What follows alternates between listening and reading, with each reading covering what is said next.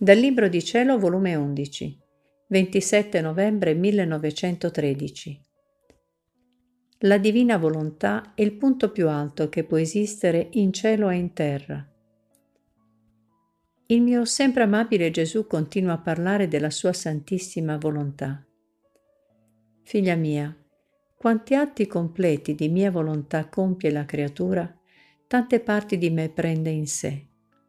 E quanto più prende della mia volontà, tanta più luce acquista e dentro di sé forma il sole.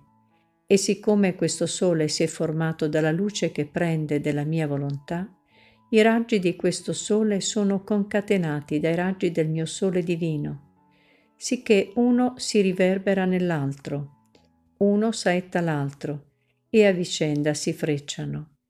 E mentre ciò fanno, il sole che la mia volontà ha formato nell'anima si va sempre più ingrandendo. E Dio, Gesù, sempre qui stiamo, nella tua volontà.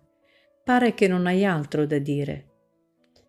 E Gesù, la mia volontà è il punto più alto che può esistere in cielo e in terra.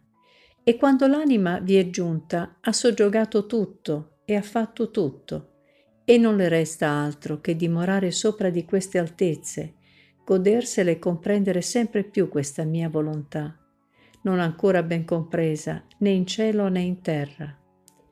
Hai tempo a starci, perché pochissimo hai compreso e molto ti resta da comprendere.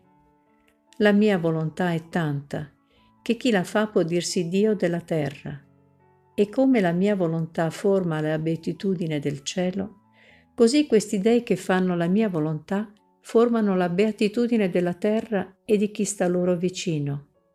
E non c'è bene che sulla terra esista, che non si deve attribuire a questi dei della mia volontà, o come causa diretta o indiretta, ma tutto a loro si deve. Come in cielo non c'è felicità che da me non esca, così in terra non c'è bene che esista che non venga da loro.